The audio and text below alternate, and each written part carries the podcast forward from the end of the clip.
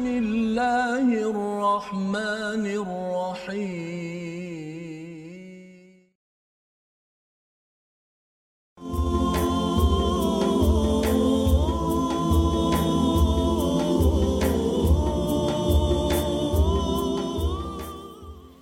Mana milik kita Tidak ada milik kita semua yang ada Allah yang punya. Semua yang ada Allah Subhanahu Wa Taala yang punya. Kita sebagai hamba Allah yang sangat lemah ini kita kena terus berusaha dan berusaha dan berusaha jaga diri kita uh, ikhtiar uh, untuk kita kembali uh, sihat dan juga uh, menghalang daripada wabak atau pandemik ini berterusan. Inilah antara ikhtiar kita uh, kepada Allah Subhanahu Wa Taala. Baik. Uh, jadi kita nak ulang kaji sekali lagi uh, ustaz ya? Yeah. pengajian tajwid kita uh, iaitu izhar syafawi semalam pun telah dikongsikan dengan kita. Hari ini kita nak sambung sikit lagi. Contoh di halaman 221 tiga contoh yang kita nak kongsikan tentang izhar syafawi. Apa dia? Mim mati. Ha, mim mati bertemu dengan uh, huruf-huruf yang uh, izhar syafawi ini yang terlibat dengan huruf izhar syafawi. Iaitu yang pertama kita ingin melihat contoh di ayat yang ke 107 atas sekali halaman 100 uh, 221 ini iaitu pada kalimah yamsaska. Yamsaska mim mati bertemu dengan sin jadi izhar syaf jelaskan bacaan kita tak boleh dengung. Wa yamsaska yamsaska. Jangan kita lama. Yam salah. Yamsaska. Jelaskan bacaan kita. Contoh yang kedua kita nak lihat pada ayat yang kelima dalam surah hud iaitu pada kalimah uh, ada dua uh, ala innahum yathnun innahum ya sama juga uh, apa nama mim mati bertemu dengan ya. Innahum yathnuna satu. Yang kedua iaitu sudurahum liyastakhfu. Ha tu. Mim mati bertemu dengan lam. Sudurahum liyastakhfu. Ha, jadi kedua-dua tempat ini kena jelaskan bacaan kita tak boleh dengung. Izhar syafawi. Dan contoh yang ketiga juga dalam ayat yang kelima iaitu pada kalimah thiyabahum ya'lam. Thiyabahum ya'lamu mimmati bertemu dengan ya. Jelaskan bacaan kita. Yastaghshuna thiyabahum ya'lamu. Thiyabahum ya'lamu okey jadi kat situ kelima uh, ketiga-tiga contoh tadi nama dia izhar syafawi mim mati bertemu dengan lam mim mati bertemu dengan ya yang kita perhatikan contoh-contoh tadi maka bacaan kita kena jelaskan bacaan kita tak boleh dengung. Nama dia izhar syafawi jangan tertukar pula dengan izhar halqi. Izhar halqi dalam uh, bab nun mati atau tanwin kan?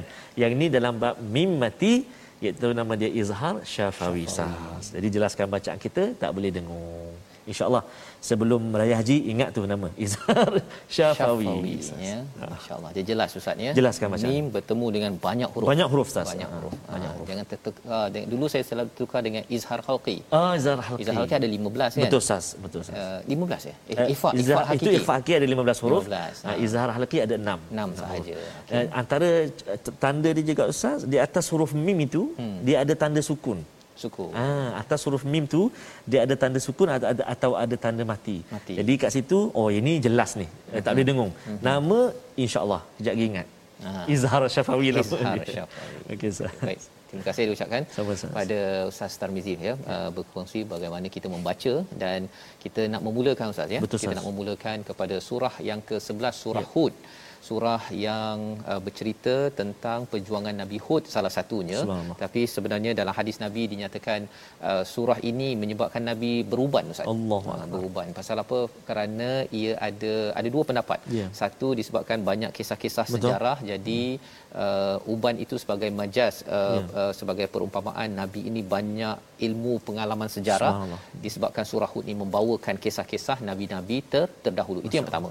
Tapi yang keduanya ialah kerana bercakap bercakap tentang uh, cabaran. Ya, betul. Cabaran daripada umat musyrik uh, pada waktu itu bila dapat wahyu Nabi bawa kebenaran, mereka mempersendakan dan Uh, Nabi mahu istiqamah ya mahu istiqamah tetapi istiqamah itulah salah satu daripada perkara yang sukar yang perlukan pertolongan daripada Allah Subhanahu Wa Taala. Jadi surah Yunus dan surah Hud ini dia macam adik-beradik sebenarnya pasangan. Hmm. Kalau kita melihat pada surah Yunus ini bercakap tentang tauhid, uh, surah Hud ini juga banyak cerita tentang tauhid. Dan uh, lebih menarik bila kita cuba memahami dalam hmm. hidup kita ini kan ada sunnah Nabi. Yes, sunnah Nabi ya. Sunnah Nabi ini adalah amalan-amalan kebaikan hmm. yang kecil-kecil. Betul. Tetapi ada juga yang dinamakan sebagai sirah Nabi. Betul. Sirah Nabi ini adalah satu perkara uh, bagaimana formula untuk membuat transformasi perubahan dalam masyarakat. Betul. Satu sunnah untuk setiap orang berubah, hmm. tapi bila cakap tentang sirah kita kena faham sirah ini untuk membuat perubahan dalam masyarakat. Jadi salah satu daripada kefahaman tentang sirah ini Nabi ada berhijrah ya, ya Nabi ada di Mekah, ada di Madinah. Jadi surah Yunus dan surah Hud ini surah Makkiyah. Bercerita tentang apa? Membina individu. Yes. Ha ya. Kalau ada yang kata sebenarnya kita ni uh, dah bina individu lepas tu kita kena bina negara Betul. kan. Uh, kerana nabi berhijrah jadi kita pun kena berhijrah Betul. kan. Uh, sebenarnya ideanya pada zaman nabi uh, walaupun kita tahu 13 tahun 10 tahun di Madinah bukan maksudnya okey saya kena baca Quran ni 13 tahun. Mm-hmm. Lepas tu uh, saya tinggalkan surah-surah makiyah kemudian madaniyah je saya fokus pasal saya ni macam dah dah dah dah baca banyak dah Quran. Bukan begitu. Yeah. Sebenarnya pasal sirah Nabi 13 tahun Nabi contohnya Nabi berhijrah ke Madinah. Nabi tak tahu pun bila Nabi nak kena berhijrah. Betul. Tak ada pula okey dah 13 tahun sila go go go go tak ada kan. Nabi terus membina diri dan bila sampai masanya maka nabi berganjak kepada next yeah. ya yang ditentukan oleh Allah Subhanahu taala poinnya apa keutamaan yang paling penting ialah bina diri kita berbanding dengan ada kata okey kita dah bina diri kita okey kita jom kita bina negara jom kita ambil kita masuk sana masuk sini rupa-rupanya diri masih lagi tidak dibina sebenar-benarnya Betul. jadi kita tunggu modul daripada Allah jangan kita buat modul mm-hmm. jangan kita buat modul ataupun kita paksa-paksa okey sekarang dah 13 tahun jom kita pergi pergi ke negara lain mm. ataupun pergi ke negeri lain uh, apatah lagi ada yang kata uh, sekarang dah akhir zaman. Ya. kita kena pindah balik ke Allah. kampung kot. Allah. Kan pasal bahaya duduk kat bandar-bandar. Ada juga kefahaman yang begitu hmm. ya yang menggunakan teori uh, apa konspirasi Masalah. untuk uh, membuat perubahan. Ya. Padahal sebenarnya pada nabi dan sahabat mereka tak pakai teori konspirasi. Mereka ada hadis-hadis tersebut. Tapi mereka fokuskan kepada wattabi' ma yuha ilaik wasbir. Ya. Terus ikut pada Quran, bersabar dan jangan kita lihat yang sampai 10 tahun ke depan yang sekarang kita tinggalkan. Membawa kepada surah Hud surah yang ke-11 ayat 1 hingga 5 bersama Ustaz Tarbisi. Baik, terima kasih kepada Ustaz uh, Fazrul. Uh, menarik semua uh, perkongsian ataupun uh, kupasan uh, Ustaz Fazrul tadi uh, begitu juga dengan uh, antara pandangan ataupun hadis tentang surah uh, ya. Nabi beruban dan sebagainya. Sebab kadang-kadang memanglah ada antara yang saya jumpa Ustaz, ada yang antaranya uh, menyatakan bahawa uh, saya ni ustaz, uh, pak cik ni ustaz ataupun abang ni ustaz tengok ni dah beruban kata uh-huh. tapi masih lagi baca dekat sini baru.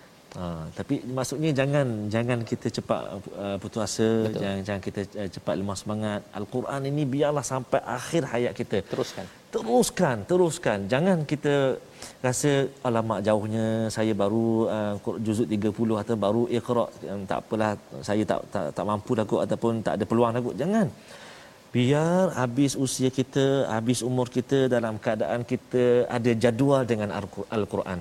Seminggu sekali, seminggu dua kali kan tiap-tiap hari ada kelas Al-Quran sebagainya. Jadi biar kita ada waktu yang kita peruntukkan untuk Al-Quranul Karim. Tak kira masa, tak kira usia kita.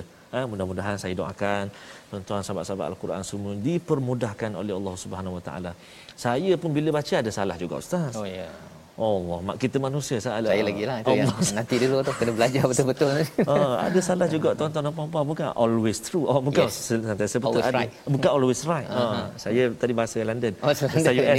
US. okay. uh, tuan-tuan eh, maksudnya belajarlah jangan segan, jangan yeah. malu. Sikit-sikit tak apa tuan-tuan.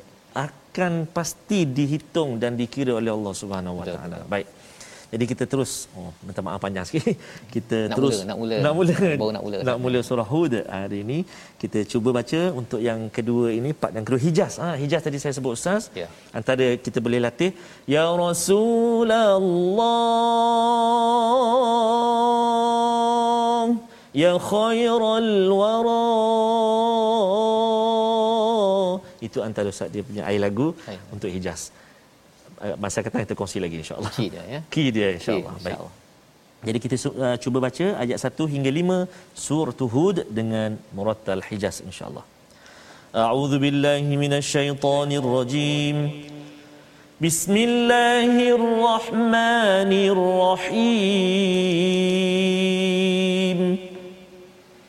Alif lam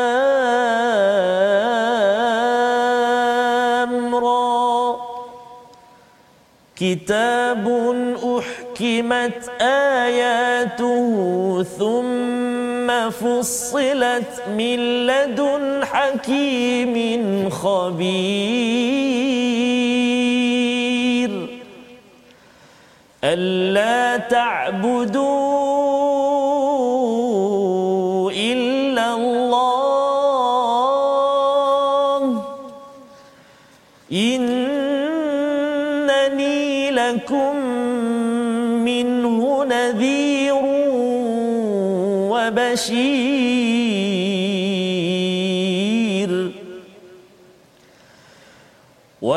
استغفروا ربكم ثم توبوا إليه يمتعكم متاعا حسنا ثم توبوا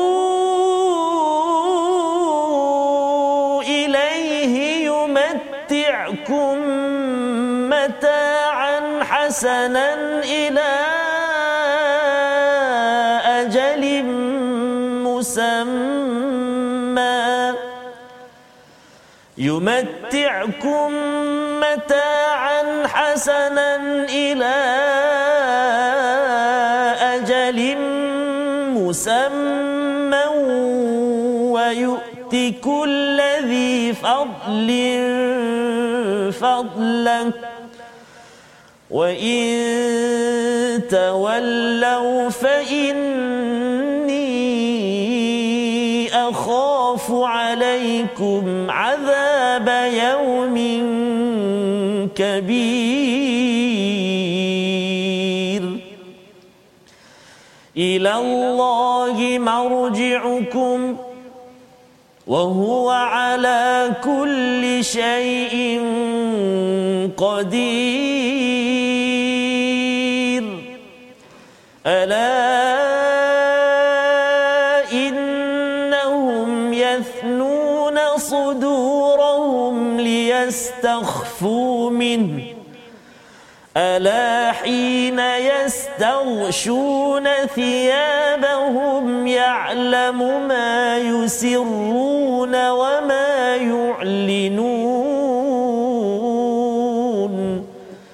إنه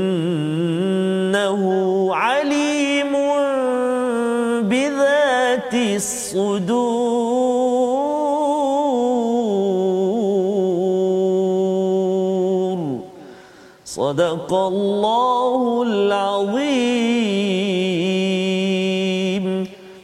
Al-Azim begitulah bacaan daripada ayat 1 hingga 5 daripada surah Hud pembukaan Ustaz ya. Ustaz. Bila Allah menyatakan alif lam ra ini sama seperti surah Yunus alif lam ra di mana kalau kita nak tahu ke tak tahu memang kita tak tahu Allah saja yang tahu sikapnya adalah untuk kita merendah diri kepada Allah Subhanahu Wa Taala insya-Allah kita akan dapat banyak manfaat daripada kitabun uhkimat ayatuhu iaitu kitab ini adalah ayat-ayatnya disusun dengan rapi dengan penuh hikmah dengan penuh dengan ringkas ustaz ya. Betul, Ustaz. uhkimat ni ringkas. Kemudian thumma fussilat kemudian dijelaskan dilebarkan. Min ladun hakimin khabir. Daripada sisi siapa? Allah yang maha bijaksana daripada Allah yang maha mengetahui secara mendalam. Kita perasan uhkimat hakim. Hakim. bila fussilat khabir, khabir. ya maksudnya secara detail. Nak ceritanya apa? Ada surah yang pendek je. Ya pendek tetapi ia cukup jelas. Kemudian ada surah yang dia mendalam penerangannya. Ini adalah kaedah penyampaian dalam al-Quran menyebabkan orang yang ber, uh, pertama kali mendengar dia rasa eh saya dapat. Uh-uh. bila dengar lebih mendalam panjang lagi ceramah eh dapat lagi dalam. Ini adalah kaedah bagaimana penyampaian dan pada ayat 2 hingga ayat 45 ini sebenarnya bercerita tentang oh kimat secara ringkas apa akan berlaku dalam surah Hud. Ha terus Allah bawakan contohnya iaitu satu pada ayat 2 Allah menyatakan dalam surah ini Allah menceritakan tentang alla ta'budu illallah. Ya. Inilah topik bagaimana uh, nabi-nabi rasul datang adalah untuk menyeru beribadah kepada Allah. Sesungguhnya aku ini memberi memberi nazir wa bashir. Nah, biasanya bashir wa nazir, Aha. ada bashir wa nazir tapi ini nazir wa bashir nak memberi clue kepada kita dalam surah ini banyak apa tuan-tuan? Nazir ke bashir? Hmm. Nazir. Nazir. Ha, banyak amaran-amaran hmm. diberikan dan itu disusunkan nazir dulu barulah bashir di dalam ayat nombor 2 bagaimanakah kita nak menjadi seorang hamba? Ha kan? Ringkasnya hamba kepada Allah hmm. pada ayat nombor 2 yang pertama pada ayat nombor 3 wa anistaghfiru. Mohon keampunan pada Allah kemudian bertaubat kepadanya. Kalau buat dua perkara ini ada manfaat yang besar Allah cakap yumatti'kum mata'an hasana. Dia akan diberikan ganjaran yang nikmat yang sempurna yang baik. Ila ajali musamma satu sampai satu masa wa yu'tikul ladzi fadlin fadlah iaitu Allah akan berikan kepadanya uh, kurniaan kepada setiap orang yang melakukan kebaikan tersebut. Allah akan bagi. Ya, pasal apa? Pasal dia istighfar, tuan-tuan, kita kena banyak istighfar dan kita kena banyak bertaubat pada Allah. Apa beza istighfar dan taubat? Istighfar ini kita mengaku kelemahan ke dosa kita dan taubat itu maksudnya kita dah mula cari jalan untuk kembali balik pada Allah. Salah satunya apa? Dengan kita kembali pada al-Quran. Ya. Kita mengaku kita ada banyak kesilapan. Saya ustaz ya, ada kesilapan-kesilapan sepanjang hidup ini, kembali balik kepada al-Quran itu namanya taubat, maka Allah akan berikan kehidupan. Apa kita perlukan Allah akan beri ke kecukupan. Tetapi kalau tidak, wa in tawallau fa inni akhafu alaikum azab yaumin kabir iaitu para nabi para rasul kata bahawa kalau kamu berpaling hmm. tidak mahu istighfar dan taubat inilah yang akan berulang-ulang dalam surah hud maka kamu nanti aku takut jadi orang yang dapat azab. Ha, bila mengapa di, di boleh je cakap sepatutnya kamu dapat azab kan Betul. tetapi nabi cakap rasul cakap aku takut nak cerita kepada seorang hamba seperti saya seperti tuan-tuan kita kena ada rasa takut kalau orang sekitar kita kena azab. Ya kita tak boleh rasa selamat. Ya, itu yang dijelaskan kerana kita semua akan kembali pada Allah pada ayat keempat wa huwa ala kulli syai'in qadir dan Allah yang berkuasa pada setiap sesuatu.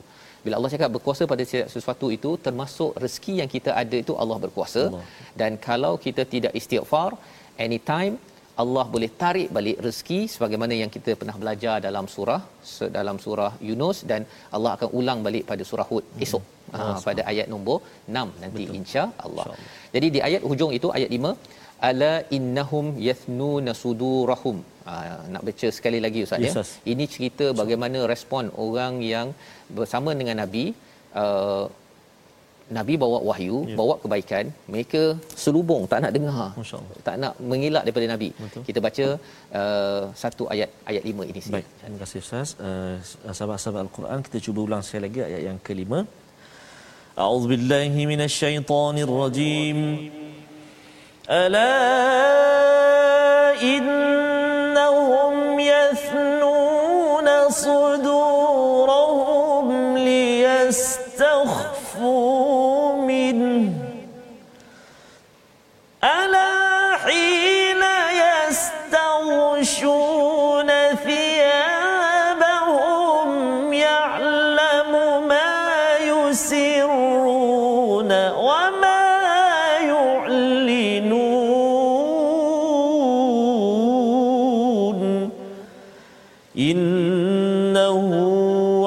عليم بذات الصدور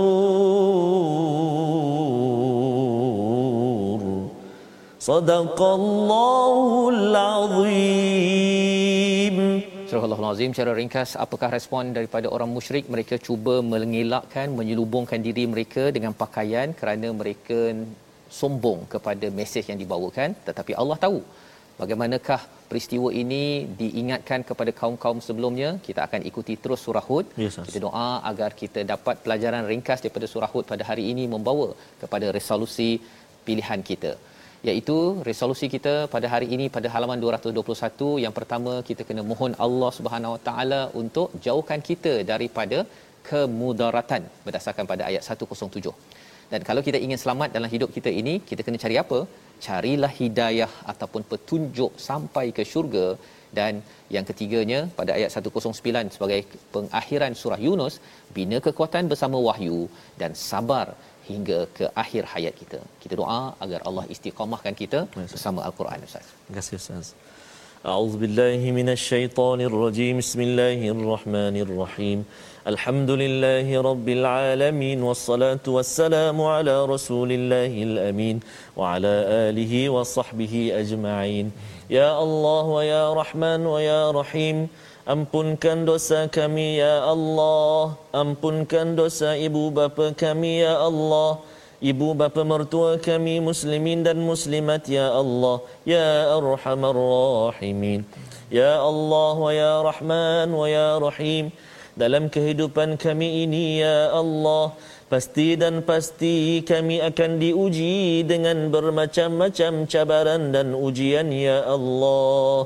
Maka ya Allah jadikan kami ini hamba-hambamu yang senantiasa sabar dengan apa juga ujian rintangan dalam kehidupan kami ya Allah. Bahkan menjadikan kami ini hamba-hamba yang senantiasa bergantung harap berserah bertawakal kepadamu ya Allah. اللهم إنا نعوذ بك من البرص والجنون والجذام ومن سيء الأسقام. ربنا آتنا في الدنيا حسنة وفي الآخرة حسنة وقنا عذاب النار. Walhamdulillahi Rabbil Alamin. Amin. Ya Rabbil Alamin. Moga-moga Allah mengkabulkan doa kita menjadi individu yang Amin. mengikut dekat-dekat dengan wahyu, bersabar yes. dan Allah lindungi kita di Amin. akhir dalam pandemik yang ada ini. Inilah kesedaran dalam tabung gerakan Al-Quran untuk kita menyebarkan kesedaran mengikut wahyu ya dengan al-Quran yang diwakafkan yang diprogramkan disebarkan ke seluruh negeri dijemput tuan-tuan untuk terus membanyakkan sumbangan tuan-tuan agar kita sama-sama menggerakkan usaha wasbir hatta yahkumallah sehingga Allah menetapkan masa untuk kejayaan kemenangan umat Islam.